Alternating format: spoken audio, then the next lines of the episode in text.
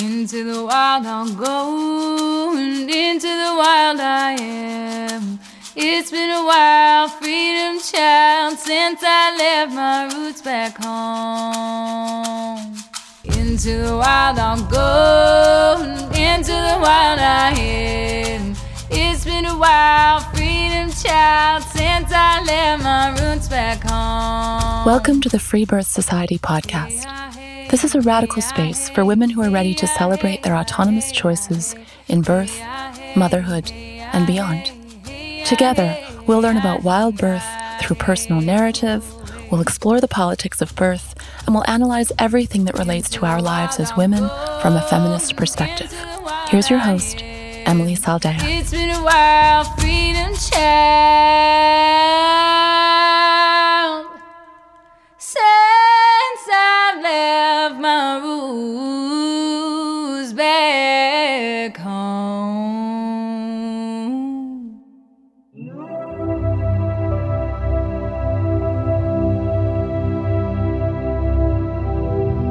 I'm joined today by Sarah, calling in from her yurt on Maui, Hawaii. On the same day she decided to leave her partner, Sarah, at 22 years of age, was shocked to discover she was unexpectedly pregnant. This episode is a poetic tale of a young woman turning towards trust, surrendering to the great mystery, and learning how to choose herself completely. Sarah shares about her wild pregnancy and of the lessons she was sent during her psychedelic outdoor birth. She also tells us of her blissful first year of motherhood and of the tearful sweetness of her father coming to take care of her postpartum.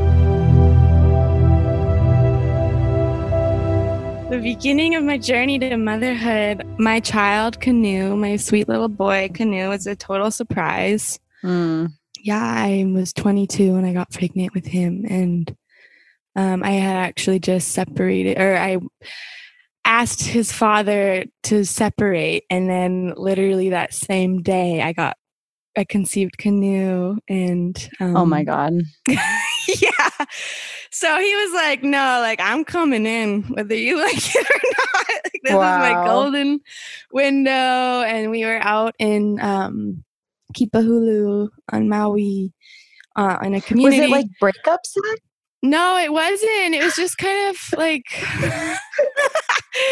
it was it was just kind of spontaneous. Like I he he had left to go stay in this farm on the other side of the island and I went to go um, visit and just like drop in and um, connect with my loved ones over there and then you know we did the thing and i got pregnant. And i remember like the next morning just feeling really really really in love with him and like something shifted vibrationally for us. I was like whoa like this is weird. Like all of a sudden i just my heart just feels like blasted open to you. And um and it was never closed. It was just kind of the, the intimacy factor. I was like i just want to like reclaim my energy right now and but then hey i got pregnant. And so that was so i have this thing where i say like canoes are glue.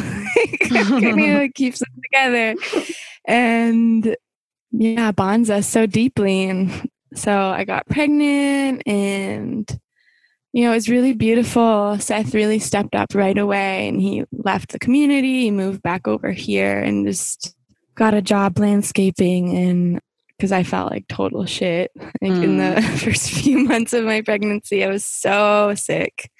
And all I wanted to do was sleep. Yeah, totally. Me too. or I was like, all I could do. Oh my gosh. Like, unless I was to chug down the caffeine, like I was, my body was really, really needing rest. And something that, you know, was a vulnerable thing for me was that I, it took me like th- three months to really accept it. Like, I, Mm.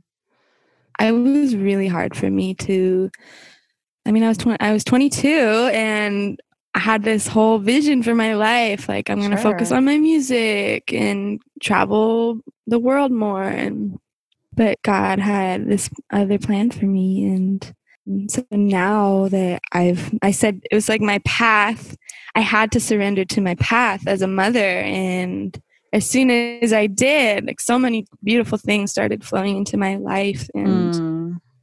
and now more than ever do I now that I like have this deep deep love for my son, I couldn't imagine not knowing him. Like and oh the, I think you really you really bring up this this idea, this notion, this reality that's not talked about enough that babies can bring and often do bring abundance and even more vitality and even more gifts into our lives. And I think it's such a patriarchal, you know, kind of outdated narrative that a child is um, the end of our lives. And and for so many women I know myself included, I have never felt more creative and more, yeah, just abundant and vitalized than since I've created life. I mean, it makes sense, but it's it's something women need to hear. Mm, absolutely. Yeah, since Canoe or since becoming pregnant with Canoe, my whole life has shifted drastically in a really beautiful way and I'm so much more grounded now. I was I was traveling for nomadic for years, like probably seven, eight years since I was 15, and I needed this. I needed to like root deeply into the earth and and fully like embody what the mother in order to actually like value myself and my mm. energy and really value life like i cherish life so much more now it's really incredible hmm. So, yeah, my pregnancy, I chose to not have any ultrasounds. I did some research and found that it was damaging. And um, even before the research, my intuition told me no. And I'm a very intuitive being, or we all are, but I've put in, made actions in my life to really nurture my intuition and trust my intuition. And my intuition really guided me to have that the wild pregnancy and just like really trust my body. And the only um, time I went to a doctor was to pee on a stick.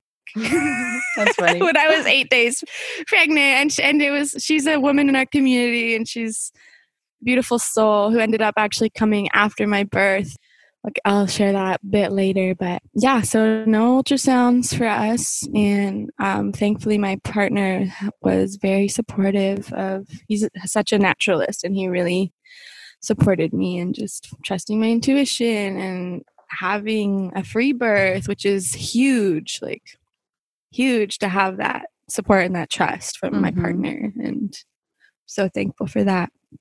So, um, at what point was it? clear to you that you weren't going to like hire a midwife and obviously it's it's one thing to choose home birth it's a whole nother thing to to really step outside of of the i mean you did choose home birth you birthed at home but you know what i mean like to step outside the the entire paradigm of of a provider being there to manage you so tell me a little bit about like when that started to kind of come into your head like did you think about any of this before you were pregnant i know it was a surprise so I'm kind of assuming maybe not. Yeah, I I have thought. I mean, I've always wanted to be a mama, and I've always had. i am just a wild person, like very. You know, I used to live in the jungle and sleep on the earth and bathe in the rivers and just hmm. always striving to be as close to the earth and as close to that primordial energy as I could because that was what is what feeds my soul and I just kind of knew like right honestly as soon as I transitioned from like okay I'm actually having this baby I'm 3 months now like there's no turning back and so now it's time to think about okay, how are we going to do this? And I just started connecting with women in my community. And luckily, here in Hawaii, there's a lot of beautiful women and mothers that have chosen to really birth in their power and birth at home or birth freely without without a midwife or birth with a midwife and so i'm just like in that energy here already and it's intuitively that's what came to me. I knew I was going to have a free birth. I just felt it in my bones. Like, whew. Hmm. I had a lot of people telling me, like, get a midwife, mm-hmm. you can mm-hmm. do it. And I was like, well, are you going to give me three grand? Mm-hmm.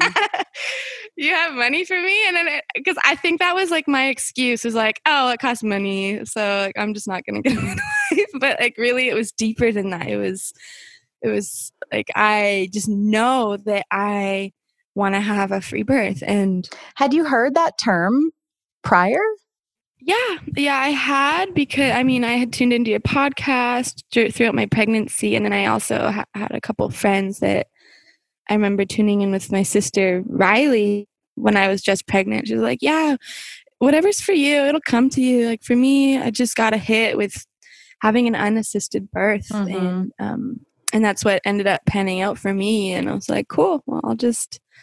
flow with it see um, gosh it um makes such a difference when you know a woman that can speak to it it's such a big deal a few weeks before my birth um, uh, there's a wise woman in our community who I used to live with her, and like I really love her, and she really loves me, and she's an acupuncturist and an herbalist, and um, she's like, she invited me and my partner over, and was like, I I really think it's a good idea that you guys get a midwife. And mm. I, at that point, I had already decided, like, no, like, I don't want it. Cause she had offered, like, to be there and support because she's attended probably a dozen births and um, and has a lot of knowledge in helping with the process. But she actually, this is huge to share this, but she had a very um, traumatic experience uh, where the birth she had recently attended like a week before she called us in the baby actually died.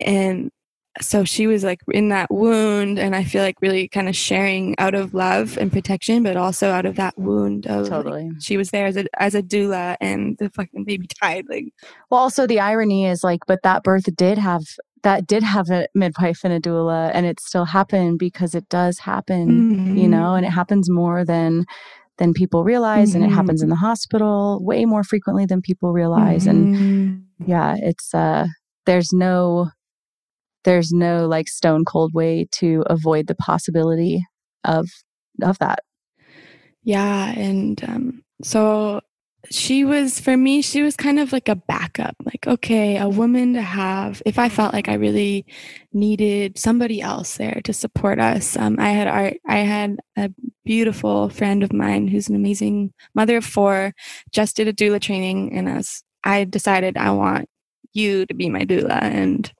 for me, having a doula was, I mean, at 23, I was like, I just want to have a wise woman there that I really trust and really that can support me, that's been through the process. And, um, but Sarah, what you're describing is a midwife, and that's that's what's so interesting mm-hmm. about the the how the terms and the the kind of hierarchical you know like co-opted new model of midwifery has has stolen what you just described right which like everything mm-hmm. that you just said mm-hmm. of what you would want around having a wise woman who's been there, who's going to love you through this and witness you, that is literally the role of a midwife. And uh, you know, I'm not at all saying that to like to correct you, but rather it's just something we talk about in, in our community all the time of these doulas who get called upon to be actually a midwife, but everyone's using different language for it because midwifery now means a medical provider that's going to manage you. Yeah, I mean that's yeah. you know what I mean, um, though? Isn't it interesting? So, it is. It's very interesting. Absolutely. It's. I mean, it's. It's honestly, it's painful. Like, mm-hmm. like why? Yeah, I. That's something that I wanted to tap into as well as my emotional journey through my labor. Um, so yeah, I had Mohala, my doula, and she was incredibly helpful. And mm. and then the woman, um, my auntie Morgana, she ended up coming, um, but because my doula wanted her. Last minute, my doula was like felt she felt some fear and wanted extra support. Like she didn't feel comfortable just being that only person there. Wow, because it was her first birth that she'd attended, and and I had a whole process around that because yeah. I, I felt like my vision was altered because mm-hmm. of other deal. people's projections or other people's needs. Like, because my mom, yeah, like my mom also showed up, and I I didn't Whoa. really want my mom there, but I mean, I I really just wanted a friggin' free birth. like, Uh-huh. I knew that I would be the most comfortable, as far away from people as I possibly could, and I felt it in my labor. I felt self conscious because I was diving into like the friggin' the deepest portal of my entire life, and I felt self conscious of that depth. Like I don't want other Mm. people to hear this. I don't want other people to witness this. This is so personal. This is so Mm. deep. Like I am literally traveling deeper into my ancestral lines than I ever have and ever will until I give birth again. And like this is really, really vulnerable. And that and I and I totally understood like why I was envisioning myself alone in nature because that's how I always envisioned myself giving birth was Mm-hmm. alone in nature. And I mean that was just Mm. that's how we've always done it. um, up until however long they told us that that's not the right way to do it. And Mhm. um, Wow. so yeah, I definitely I learned a lot. Like I learned a lot about okay. I mean, I had such an incredible birth, and I, I am really thankful that Morgana, my auntie, came, the acupuncturist, because um, I did end up standing up in the tub, and I had been in the tub water all day, and it was really dirty, and like when as soon as I stood up, my baby just flew out of me, and and she was there behind me, and like helped my partner catch the baby, and and I I mean I was really upset about that, and I did express that to her, like I wanted my partner to catch, I wanted Seth to catch Mm. the canoe, and I felt, but you know I I am thankful, and that's what it comes down to at the end of the day. I know that my birth was incredible and beautiful and blessed, and I really had a lot of love and support around me, and people care for me, and and it can be all of it. Like of course you can have Mhm. all of that. It's it's a complex experience and it's it you can you can be so grateful to the people there and and how hard they tried and like give them the benefit of the doubt like of course they all did their best and it was all done in service and love and you can still also not like parts of it or or criticize you know parts of it like all of that gets to be here together and Mhm. it doesn't take away from your acceptance of the experience Mhm. right yeah, because I actually think we really need women to share what you just shared because so many birth Mhm. attendants listen to this podcast and more women I think need to get willing to talk about the parts that they felt were you know taken from them or or that weren't centering them and and the more women that can know that then they're going to have that at their backs when they go into into more births Yeah, absolutely. Yeah, for me, I've processed emotionally the whole my whole labor and days after my birth I was just weeping and crying. I was so sad. I was so sad and I was like finding I think it was so much deeper than the actual literal birthing process Mhm. that I was sad about, but it was it was giving me something to be sad about, so that I Mhm. could allow all of my f- Yeah. emotions to flow. Like, whew, I don't think I ever cried that much in my whole life, and yeah yeah, and so that's why I'm able to say, you know, right now I'm in a space of acceptance and gratitude, but for my birth experience. And there were a couple things about it that if I could go back in time, I would change. But I do see that it, it happened divinely and it happened as it was supposed to. And the biggest lesson that I learned was, and you know, my friend, my dear sister Jessie, she was here when I oh my god I'm gonna cry. When I when when I started in labor she came and she brought flowers and she helped my partner set up the tub and she was like stay true to your vision Sarah. Stay true to your vision. And Mm. Um and I was like oh wow like that's deep like right Mhm. now like to really really truly honor my vision for this birth and in some ways I did but other people's energies also got in the way of my vision and that's why I understand now why I wanted to free birth. It's like because I didn't want other people's friggin' energy to get in the way of my vision. I just I had a clear vision and and it unfolded a little differently because of other people. yeah But I also I'm also thankful for it all. You know? totally So I learned to really, truly, we just have to we have to trust ourselves. We have to trust our bodies and whatever we can do to cultivate that trust is going to help us in giving birth. And if that's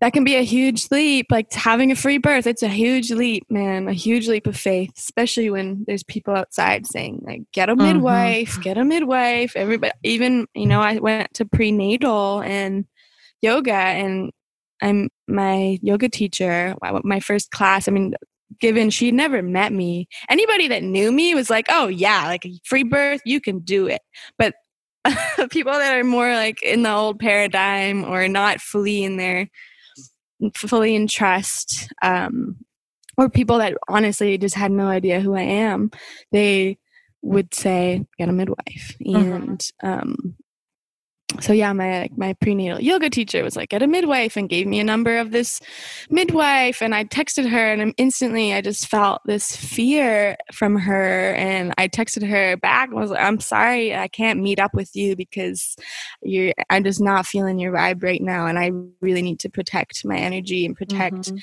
what projections I'm uh, I'm letting into my field around birth right now, and that's why I really appreciated yeah, the podcast because yeah, you bring up such a good point too around, or that it makes me think of that like of course we as women need to be practicing trust of ourselves and choosing ourselves and you know having the willingness and the courage to actualize our own visions and all of that yes. And at the same time the women around the pregnant woman also need to be practicing decentering ourselves and trusting the pregnant woman and you know not making these you know pretty self-centered suggestions or, you know, feeling like everyone needs to save you or tell you what to do or, you know, I mean, even, and I'm, this isn't like a direct judgment of her, but like inviting someone else into someone else's birth without full permission is a pretty big violation of the space. And, you know, and, and if you're afraid, you can justify that violation. But it really, to me, speaks to the wound that we all carry, you know, under patriarchy of not knowing how to be with women, not knowing how to, we, you know, women don't know what birth is anymore. They don't know how to, how to, you know, hold that fire while another woman walks through it. And that's, we have to relearn that as women, you know, so that when a woman like you wants to actualize this beautiful vision, it doesn't get sabotaged in any way, but it gets exalted. Yeah, absolutely. And I mean, it's also really hard to communicate with a, a woman in labor what her what her needs are, because my mom was, you know, I didn't.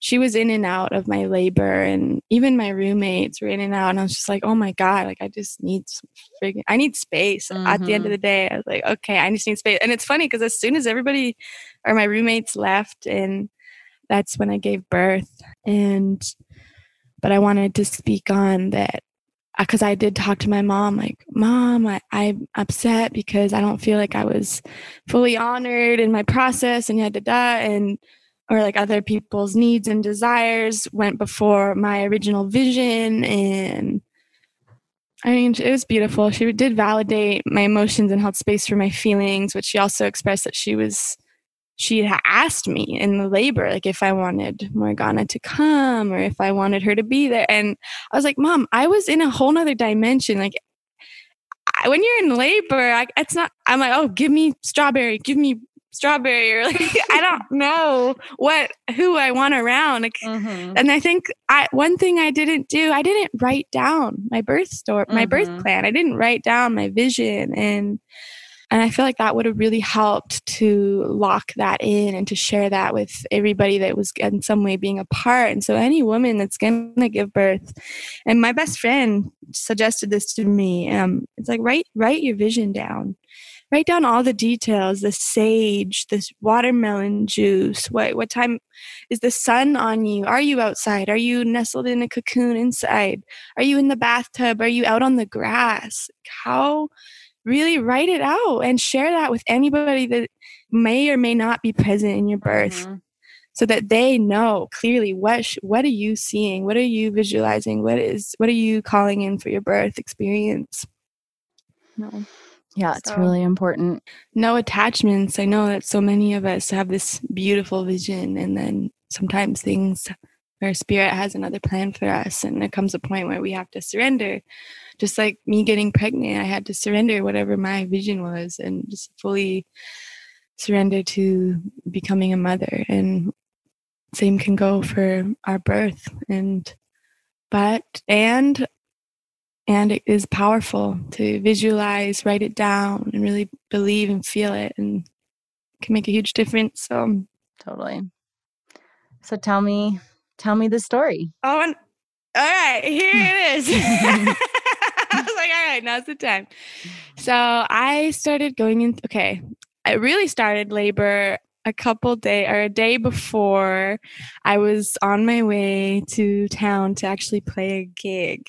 And I started feeling uh, this this little cafe. I've been playing there for over the years, um, music, and I started feeling something that I never felt before. I was like, "Oh, am I gonna go into labor on on stage?" and I got there, and it stopped, and like I channeled some music and it was so beautiful. And I, and then I came home and then the next day, um, in the evening, I remember I was working on a sewing project sitting in my chair and I walked into the kitchen and I said, some, I swear to God, somebody f- put weed in my food. Like I am high right now. and I remember sitting on the same chair I'm sitting on right now, and my something was going on. I felt like my pelvis was soft, and I couldn't I couldn't sit, and I didn't really know why yet. But and then I went to sleep that night after I finished sewing, and I woke up around three. I'll say three thirty three because it's my favorite number, and I was pretty sure I was in labor and I woke up my sweetie and I said, Hey, I'm I think it's happening, like our baby's coming and it's like, Wow, really? Okay. And all I wanted was to be in wide legged child's pose on my bed and just breathe and feel and open and couple hours passed and it was steady and so I was fully convinced at that point that I was in labor, and my partner made me French toast. and that was my fuel for the first 10 hours of my labor was French toast, my favorite, all-time favorite breakfast. Ah, oh, it's so magical. I just could feel the energy opening up and my roommates everybody starts waking up and I'm like, "Yeah, guys, I mean, it's happening. Today's the day." And it was my roommate's birthday. Just so cool. Carly, shout out. And um us basically expressed that I was stealing the day because I'm good I'm in labor. so, uh, they asked how they could help and they started I asked them to kind of clean up my space and so they did. They put things away and swept, which was so sweet. And I was 10 days before my due date. I calculated my own due date and it was June 17th. I went into labor June 7th. So, yeah, my sweetheart and my friend Jesse started setting up the tub outside on the grass, and I was visualizing a water birth and I didn't end up giving birth in the water, but the warm tub was so helpful. It was one of those steel t- round tubs, like a watering trough. Mm-hmm. and it was cool because my best friend actually gave birth in that tub, and I was there Aww. at her birth, and it was my first birth that I'd ever attended. And it was the most beautiful experience. And little did I know I was going to be giving birth in that same tub and laboring in that tub. And oh, there was flowers in the tub, and there was I was being fed watermelon, and um, I will say I did. I was aiming for an orgasmic birth, of course.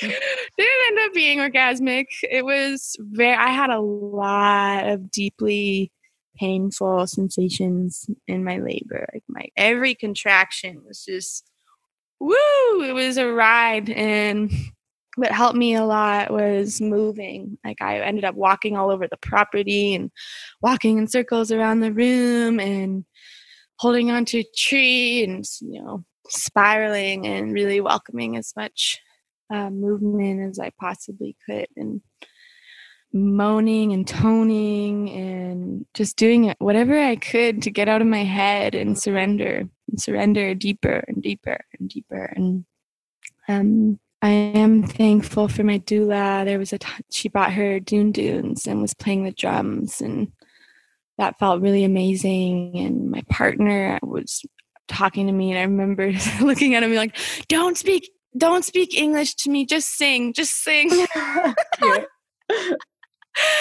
I was like I did not want to hear any words at all from anybody. I just I just wanted music and hmm. um and so he was singing some beautiful Hawaiian chants, Oli, and that was beautiful. It helped so much and it was just so soothing and what a position for him to be in to be in the masculine just having to fully surrender to hold space for this deep process with no control and all I could do was sing for me. So there came a point in my labor that I felt like, well, before that point, um, I started singing, and this is something, okay. First thing I wanted to speak to was grief. When I was in my labor, I had to grieve. I really tapped into some very, very deep, deep, deep pain. And I couldn't really put my finger on it, but I was just wailing, hmm. Crying, deep, deep cry. And um, I remember my doula coming to me and just rubbing my back and like holding space for me to feel as I'm on the earth throwing myself on the earth, just like screaming and crying. And I feel that throughout my whole labor, I was in a process of clearing. Like I was clearing my body, I was clearing the space and the land of which I live on. I was clearing my uh, ancestral line, my mother and father line. I was clearing the way for this mm-hmm. child to come through. And my most favorite part of my labor which I'll always hold so sacred to me, is uh, I started singing and I tapped into something that was so deep. It was the deepest thing I've ever felt in my whole life. And it was a chant that was coming through me that was so beyond me. Like I literally, I wasn't even breathing. That's hmm. how much, how deeply I was channeling. Like I was singing harder, louder, deeper than I'd ever felt. And it was like the soul of the earth was singing through me and I could feel her and it was so beautiful. it's like, wow, this is beautiful. And it was gushing through me like a waterfall. Like this deep song was gushing. And it was the only time in my entire labor that I did not feel any pain. And it was so beautiful because it was like 12 contractions or 12 gushes or rushes where I didn't feel any pain. And it was when I was singing and awesome. Oh my gosh, it was so beautiful. I'll always remember that feeling. Mm. And I could feel my voice. I could feel this song that it was literally reaching like into the depths of the forest around me and clearing the space so that wow. my child felt safe to come through.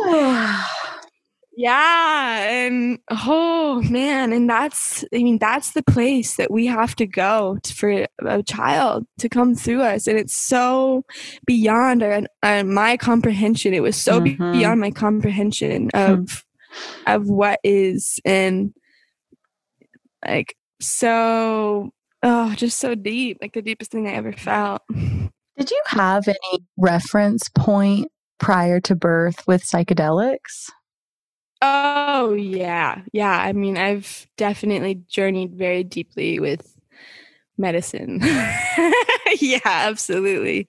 Yeah. And I mean, I just in general, like I've, I'm just a really deep kind of person and I had like tapped into that space very gently while channeling music before, but it was always like just touching and mm-hmm. not in a way that I felt in labor. That was like opening the faucet and it just hmm. was rushing. And mm.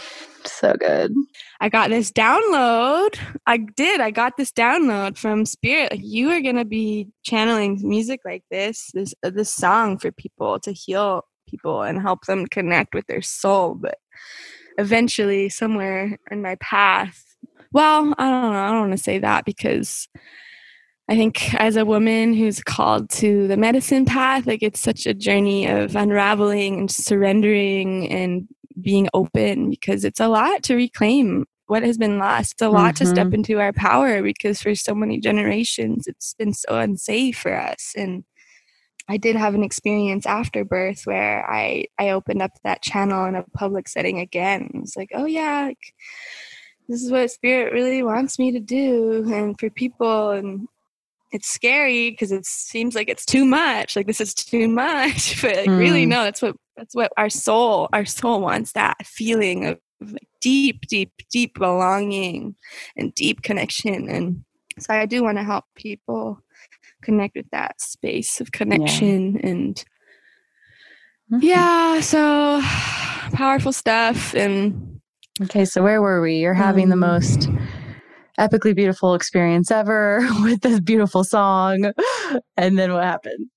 And then it fades out and I lost I lost touch with it. It was like a stream and I was in the river and then um I snapped out of it and um and then I was feeling tired and I just remember allowing the warm water to hold me and I needed that rest. Like in between every rush, I needed to just rest as deeply as I possibly could. And my partner after was like, I thought you were gonna drown or something because you were just so still in those moments. so he was keeping a really close eye on me.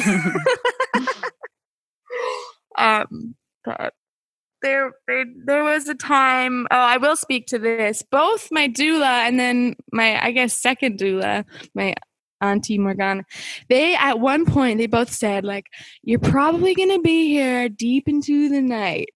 And that really pissed me off because that took me out of the present. That took me out of just being present.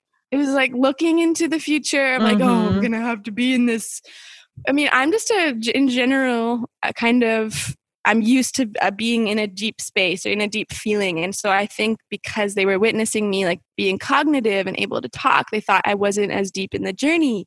But I'm like, yo, I've had like, yeah, psychedelics, hello, medicine, hello. Like I, I'm just a deep person mm-hmm. and it's okay. I just have experience with being in those those states and and also like being present and um, and so they, I guess, for some reason, were assuming that mm-hmm. I wasn't as deep in the journey as I actually was. And also, neither of them being midwives, like being able to I mean, Morgana came like at the very end, like right when I was about to give birth, and then a little bit in in my labor, she came to visit and then left, and then was called upon again. I mean, tons of midwives try to predict it too, and are often wrong. So, what's even the point? I think the point you're making is so important, though. Like, stop participating in this notion of time and space when a woman's in labor yeah. because it's so irrelevant. Straight up. Yeah. Straight up. Yeah. Any doula or midwife out there, don't friggin' tell the woman when she's going to give birth because you don't yeah, know. You might think crazy. you know, but you don't friggin' know. And she doesn't know, and that's okay. Like, we don't need to know. It's the point. yeah. And oh my goodness. So that was, that's some critical feedback I have. but it did get to a point where, um, yeah, because I remember my doula was like, "Yeah, you're gonna want to be in a trance," And I'm like, um, I'm pretty sure I'm in a trance, but I don't know. And and so anything that gets in the mind, it's like mm-hmm. it's so much mm-hmm. better. And I will say, like, she was amazing. Out, she was playing the drum and just like really, mm-hmm. I could mm-hmm. feel her prayer and just feel her groundedness, and it was so nurturing for me just to look into her eyes and say, like, "Am I doing okay?" And her being like, "Yes, you're doing great. Like, you're doing what you need to do." And just having like that focal point of somebody, a wise woman's eyes, and say, her reflecting like, yeah, you're on track. Know? Mm. But something that I did learn was when you're at that point of, oh my gosh, I don't think I can do this. That's usually that you're breaking through that window of active labor and or whatever it's called when the baby's like crowning and so another favorite into transition yeah in transition yeah and so it got to that point and i actually reached inside of my yoni and i felt my baby's head and that was so empowering to just reach in and feel my baby's head inside of my Mm. vagina and be able to know like oh my god like this is happening like i'm so close to giving birth and and just feeling like so empowered and ready because i was at that point of i, I don't know like i'm really fucking Right, tired. It's been like 13 13 14 hours. And um as soon as i reached in and felt um something switched because i i knew. And I the tub was pretty dirty because I had just been in in and out all day and so they started filling up the bathtub in the bathroom, but I wasn't having it. I was like, nope, this is happening. And I was squatting in the tub, and me, I had my hand like his he was crowning, and I had my hand over over his head crowning, and um and my partner too. I was like, come, like let's let's do this together. And at that point, I, I was so high and blasted into. I mean, I was blasted open. I was giving birth at that point, mm-hmm. and somewhere somehow I stood up and after pushing a few times and you know one thing the only thing I wish that was shared with me in that space that wasn't was like take your time like slow down take your Mm. time don't rush this. Um those words would have been very very helpful because as soon as I got to that point I was so ready to just push this baby out. Like you're coming out of me baby. And I was pushing really hard and I actually when I did when I did give birth when it when baby came I actually did tear pretty bad and I think had I slowed down more and like had that guidance to just yeah. like really slow it down slow it down then maybe it wouldn't have tore as bad. Uh, who knows though? Yeah i ended up baby was crowning a few solid pushes and i remember feeling the sack like the sack hadn't broken yet and so Mm. baby was still in the sack and I had never heard anything about the sack and I was like, is this okay? I remember asking, uh, it's like, is this, I can feel the sack. Is that okay? And Morgana was like, oh, absolutely. Like the baby can be born in the sack. I was like, oh, cool. And, um, and then at some point I stood up and, and then boom, it happened. Mhm. And my partner was in front of me. And then, um, Morgana was behind me, and baby just started flying out. Baby's head came out, and my partner was in front of me, like with me, present. And I was like, "Our baby."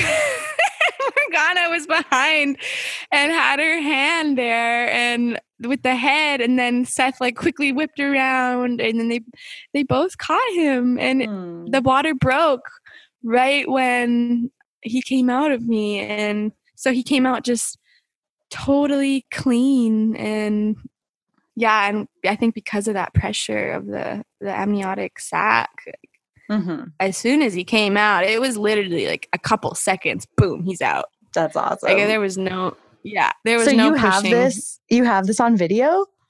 I have this on video oh yeah. My god i gotta see it. That's amazing. Yeah yeah it's amazing and so were you you were outside in that tub right Yeah, I was standing up in the tub outside. Mhm. yeah i'm remembering your photos yeah, and and I hear that a lot with women. The adrenaline just you stand up and boom, and that's such a good position because gravity is on your side. mm-hmm. And I mean, as long as somebody's there, or I mean, I was holding on to the tub, I think, so I wasn't, or onto my knees, like I w- I wasn't. I wasn't ready to catch my baby. I mean, maybe if there weren't people around supporting, then I would have been. Yeah, I would have for Totally. sure. Um, and like babies can fall too yeah, into the water, and I'm sure it would have been fine. But Not ideal.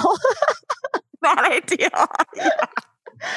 Or my partner, I'm sure would have like, yeah. But if I was alone, guaranteed I was present enough. I could exactly. have, not that there is no could or would or should, but right. Yeah, I really do trust the birth process. And yeah, if there is a next time, I definitely want to catch my own baby for sure. Yeah.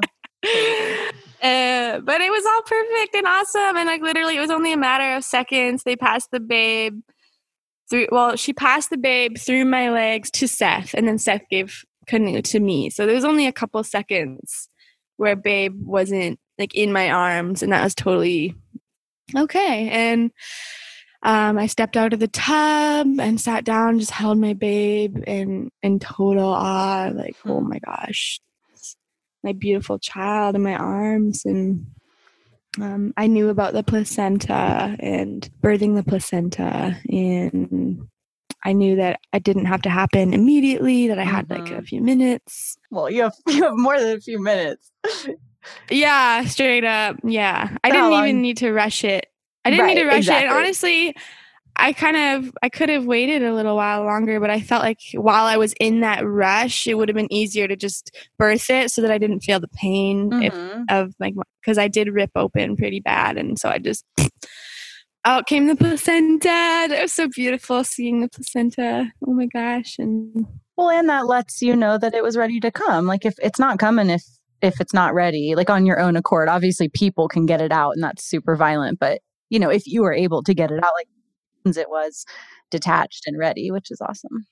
Yeah, I just squatted and it came right out, just like a tiny little push. and oh, so I mean, when that happens, oh my gosh, the whole it's a whole new world. Mm-hmm. And how, yeah, just feeling into that energy of holding our babe for the first time and oh the photos are so beautiful they're so beautiful your face is just so radiant i can't even see anything else in that photo but your smile it's so sweet oh i was so happy and so proud of myself to yeah. to do that like wow like i just i just gave birth like that's the hardest thing I ever did in my whole life. And I just did it. I made it to the other side. Like mm-hmm. I just mm-hmm. walked that threshold and in my power and in my strength and in my trust in spirit and in my body and in this earth and my ancestors and so how old is your kiddo now?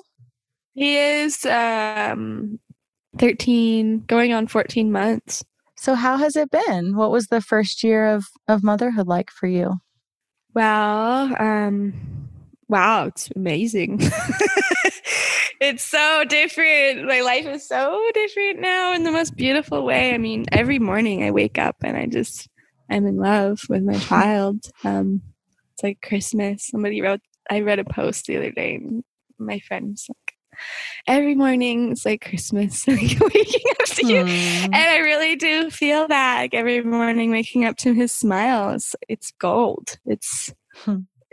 It, it's the most beautiful thing. And um, yeah, I mean, to speak directly, I do want to speak to that postpartum window. I I had a meal train um, immediately, so I had a lot of food coming from the community, and um, my, my partner took a week off of work, which was not enough. But no, I mean, yeah. we had to pay our bills, so he went back to work after a week. And but thankfully, my father came from Canada, and that was so beautiful. Like oh my god, I hadn't seen him in a long time, over a, maybe a year or two, and uh, I'm really, I am really close with my father. We have a really beautiful, beautiful connection, and um, for him to like hold my baby, and oh my god, it was so powerful for me, and. Aww.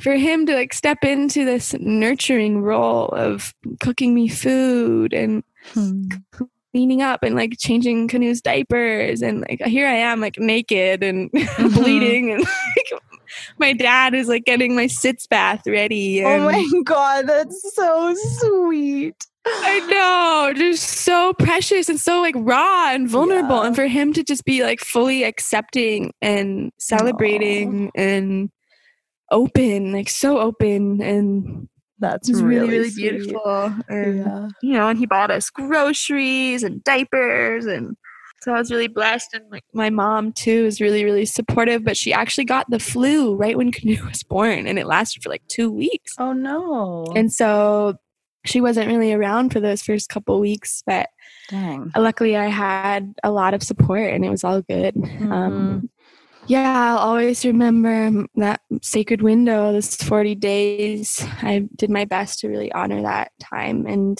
take it slow. And because I tore really bad, well, I had a second degree tear. I, I the doctor that I went to, I got a pregnancy test from, and uh, just down the road, she is a midwife and has been a midwife for many, many years. And she is such a beautiful, beautiful soul. She's an elderly woman, so gentle, and she actually ended up coming after the birth and um, giving me stitches for my tear. And Hmm. So why did you choose to do that? How what was that? to do was- stitches, Yeah, like that thought process. Like how did you even know that you tore that bad and tell me a little bit about that. Because Morgana, she took a photo and like showed me, and she's like, "Yeah, like you tore really bad, and if you want, we can get Shannon Ray to come up and just check it out and see what she thinks." And I'm like, "Yeah, sure." Gotcha.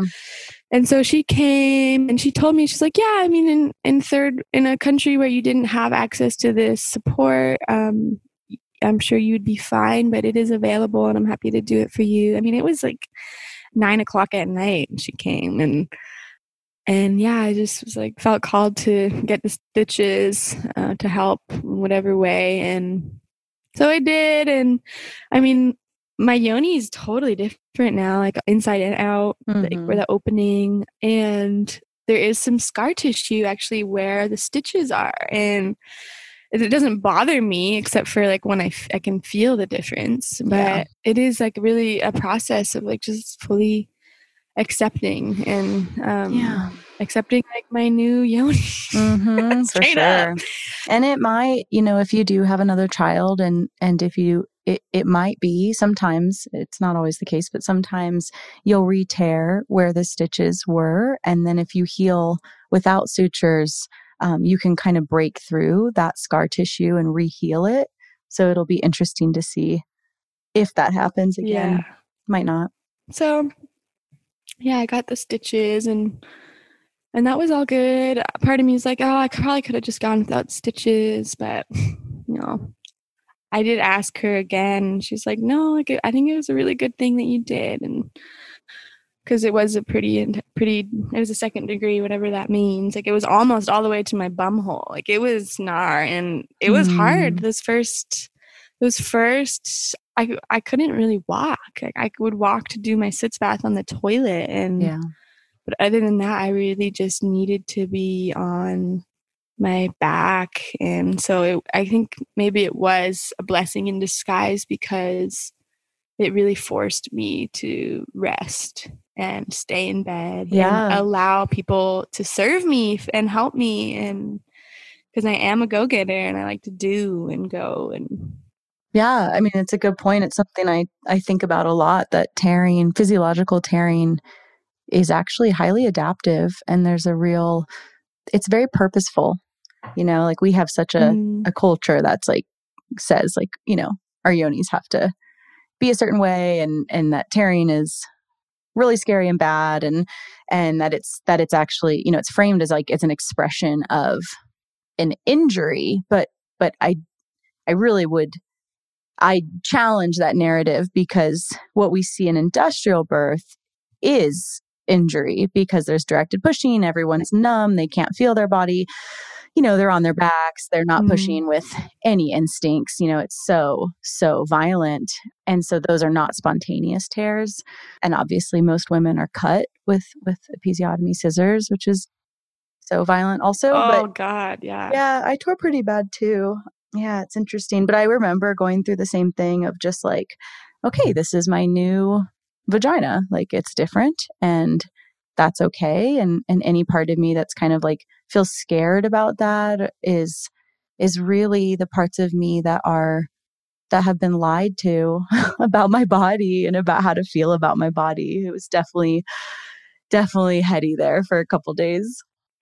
mm-hmm. Oh yeah, I mean, I still it's been 13 months, and I am in a process of really like reclaiming my sexuality and reconnecting with my vagina in a whole new way. And uh, it takes i think it requires time to just really get to know ourselves uh, as as a as mother and to celebrate like wow like my i gave birth with hmm. this magical part of me and it's different now because of it and like finding a way to celebrate it and just cherish it and like there's it's a beautiful thing because this mm-hmm. it's signifying like I gave birth. Exactly. And, and we're we're allowed miracle. right. And we're allowed to change. Mm-hmm. Yeah, absolutely. Right? Like our yonis are allowed to change, our stomachs are allowed to change, like our skin is allowed to change. That's that's like such a um, taboo concept in our culture, you know, that that yeah, that we have these markers of motherhood and really it's the journey, right? To to love those markers and celebrate them and see them as just victory in our bodies, really. Absolutely. Well, thank you so much.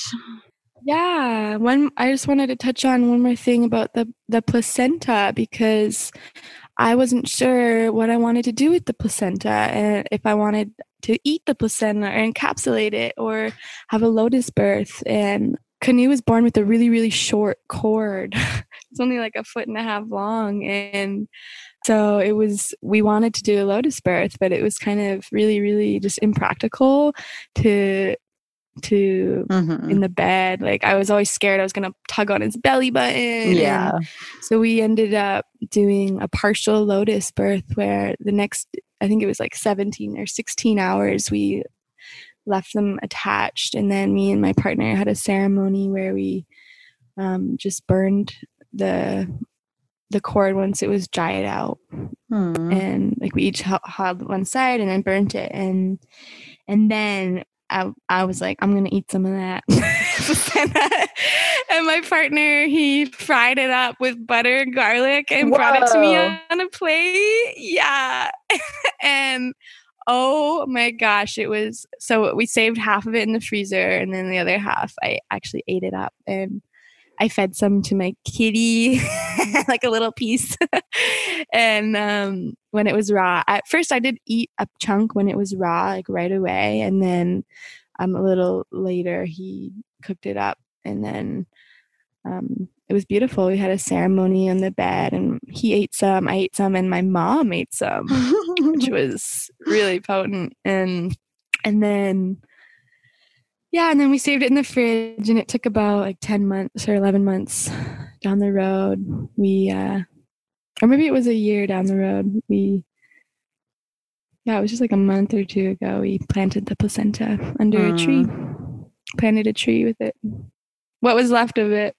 Yeah, exactly. What your family hadn't eaten. yeah it's so sweet. No, it's so good. Ceremony and ritual and honoring and it's just these are these are largely lost arts, you know, lost rituals of our of our times. Well, thank you so much. Such a beautiful story. Yeah, I'm so thankful to have this technology to be able to share because it helped me to listen to this podcast and I'm really thankful and sending so much love to everyone that gets to listen to this. Awesome. Thanks, girlfriend.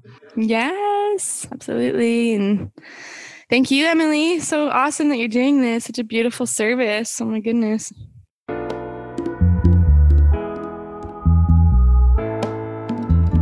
And that's it for today, my sisters. Check out everything we do, including one on one and group coaching, learn about our private membership, in person retreats, and more on freebirthsociety.com.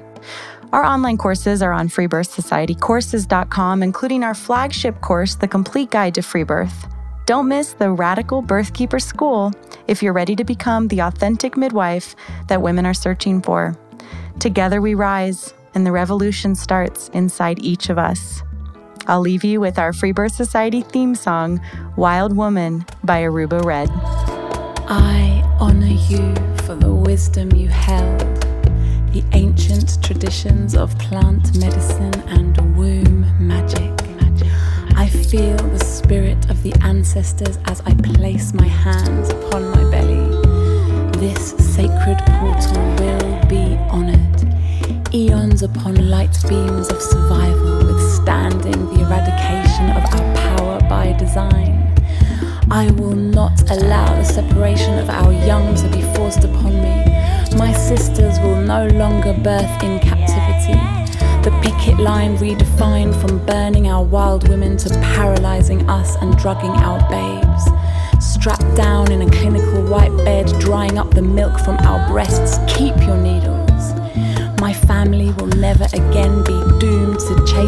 Dragons or your poison. We reject your fear. We choose love. Everything with intention. Death, ascension. I will fly and bring